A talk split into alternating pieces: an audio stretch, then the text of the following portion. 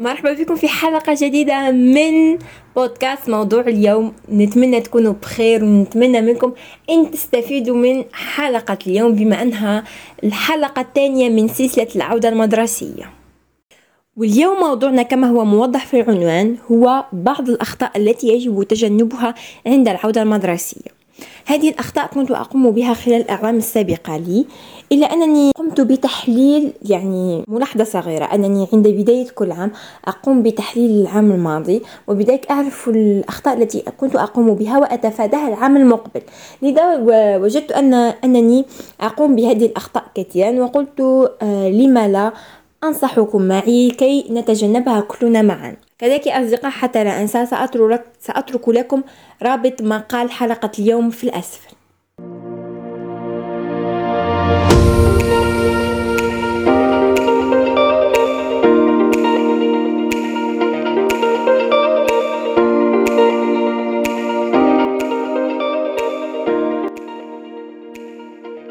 ولنبدأ موضوعنا.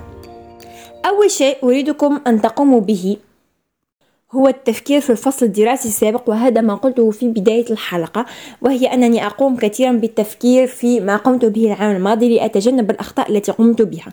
لذا أريد منكم كلكم أن تقوموا بتحليل الفصل الدراسي السابق وتجدوا ما هي ما هي الأشياء التي جعلتكم تتراجعون للوراء ما هي الأشياء التي كان من الأفضل لو تجنبتموها؟ ما هي الأشياء التي كان يجب أن تقوموا بها؟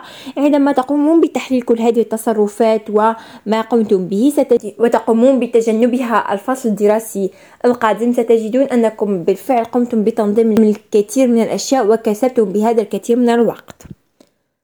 لذا يا أصدقاء حاولوا دائما أن تفكروا في الفصل الدراسي السابق. ثاني نقطة وهي التسوق المدرسي. أظن أنني تكلمت عن هذه النقطة في الحلقة الأولى من سلسلة العودة المدرسية وقلت لكم يجب أن تتسوقوا لأنها أكثر مرحلة نكون فيها متحمسين للعودة المدرسية. ولكن قلت لكم أيضا أنه يجب أن تقوم بإعادة استعمال كل الأدوات التي ما زالت جيدة كي لا تضعوا جهد, جهد زائد على والديكم. لذا يا أصدقاء أريد أن أقوم بالتنبيه على هذه النقطة مرة أخرى. وأقول لكم أن لا تشتروا كميات زائدة من الأدوات فقط من أجل الجماليات. أدرك أنه في بداية العودة المدرسية لا نعرف بالضبط ما يجب شراؤه ونكون أساسا متحمسين لشراء الأدوات المدرسية كونها كما قلت سابقا أكثر خطوة محمسة ولكن مع هذا حاولوا أن تكونوا عقلانيين أثناء التسوق. ثالث نقطة وهي المماطلة. قمت بحلقة كاملة حول موضوع المماطلة والتسويف. سأترك الرابط أيضا آه، في خانة الوصف. مع هذا يجب التحدث عن الموضوع. لأن المماطلة خطأ نقع فيه كثيرا. يعني 90% من التلاميذ والطلبة يقعون في خطأ التسويف والمماطلة. لكني اليوم سأحدد عقلية نقع فيها كلنا وهي عقلية يمكنني دائما تعويضها لاحقا. مثلا لديكم واجب لكي تقومون بحله اليوم. ماذا تقولون؟ لا بأس سأقوم بحله غدا. مثلا لديكم لم تحصلوا على نقطة جيدة. ما تقولون؟ لا بأس سأعوضها في الامتحان الآخر. هذه العقلية أريدكم فعلا أن تتركوها جانبا. لأنها لا تشكل مشكلة فقط في الدراسة بل إن اعتدتم عليها ستصبح لكم عادة فتصبح لكم مشكلة في كل جوانب الحياة. إذا حاولوا أن تكتسبوا عادة جديدة وهي أن تعطوا لكل شيء حقه في ذلك الوقت وأن لا تؤجلوا عمل اليوم إلى الغد. وكما قلت سابقا من الجيد لو أنكم تذهبون وتستمعون إلى حلقة المماطلة لأنكم ستجدون فيها الكثير من المعلومات التي يمكن أنكم تبحثون عنها ويمكن أن تفيدكم. كذلك أريد التحدث عن نقطة الأهداف وقائمة المهام. قلت لكم أيضا في الحلقة السابقة أي الحلقة الأولى من سلسلة العودة المدرسية أنه من الجيد لو تضعوا أهداف. لكنني لم أقم بالشرح كما يجب يعني لقد نسيت نقطة كان يجب علي التحدث عنها.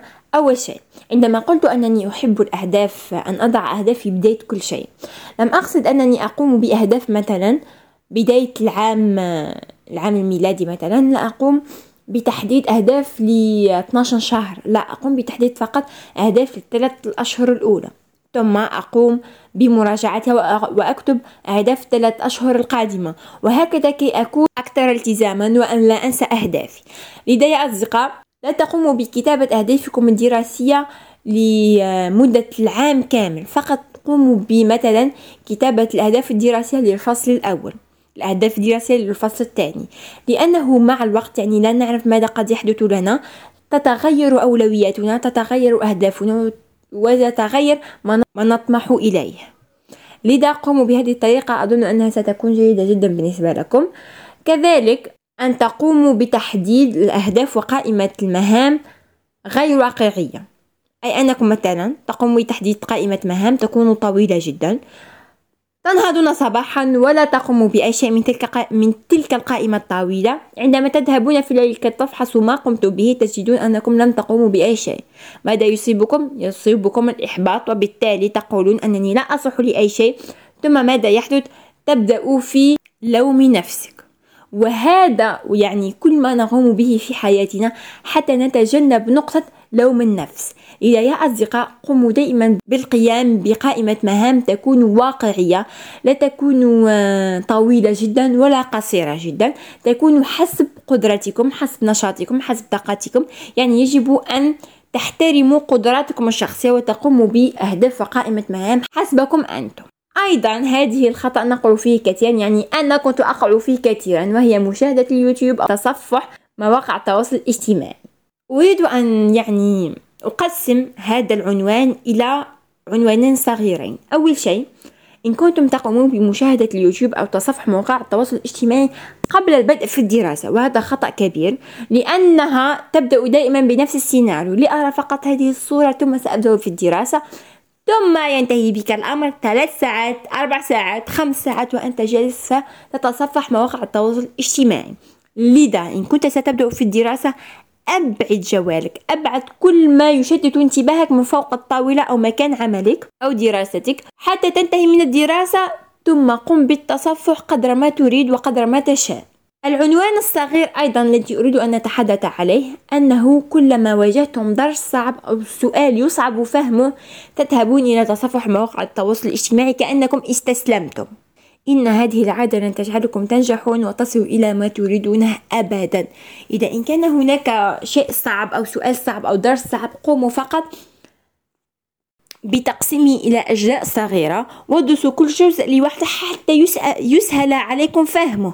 لا تذهبوا أبدا لمواقع التواصل الاجتماعي كي تلجأوا إليهم أو, أو كي تهربوا من واقعكم. لذا يا أصدقاء دائما اتركوا كل ما هو مواقع التواصل الاجتماعي إلى آخر شيء تقومون به خلال يومكم لأنه يضيع الوقت كثيرا. آخر عادة يجب عليكم أن تبتعدوا عنها وتتجنبوها أثناء العادة المدرسية هي عدم المشاركة في القسم سواء كان بسبب الخوف من الفشل أو من الخطأ. يجب عليكم يا أصدقاء دائما أن تكونوا جزء من الدرس ولستم متفرجين فقط عليه. نحن كلنا تعلمنا من أخطائنا. نحن كلنا أصبنا بالإحراج في مرحلة من حياتنا. لذا فقط يا أصدقاء حاولوا أن تشاركوا. سيكون الأمر محرج.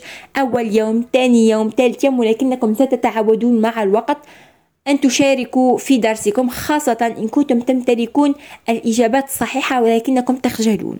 لذا يا أصدقاء حاولوا دائما أن تشاركوا في القسم وأن تكونوا جزء من الدرس. هذه كانت حلقتنا اليوم. أشعر أنني قد أسرعت في الشرح أو أنني لم أعطي كل نقطة حقها. يعني أنا متأسفة إن كنتم لم تستطيعوا فهم شيء ما بسبب سرعتي. يمكنكم فقط أن تسألوني في آه، الصندوق الذي سأضع لكم في الأسفل. ودمتم في أمان الله وإلى اللقاء في الحلقة القادمة إن شاء الله.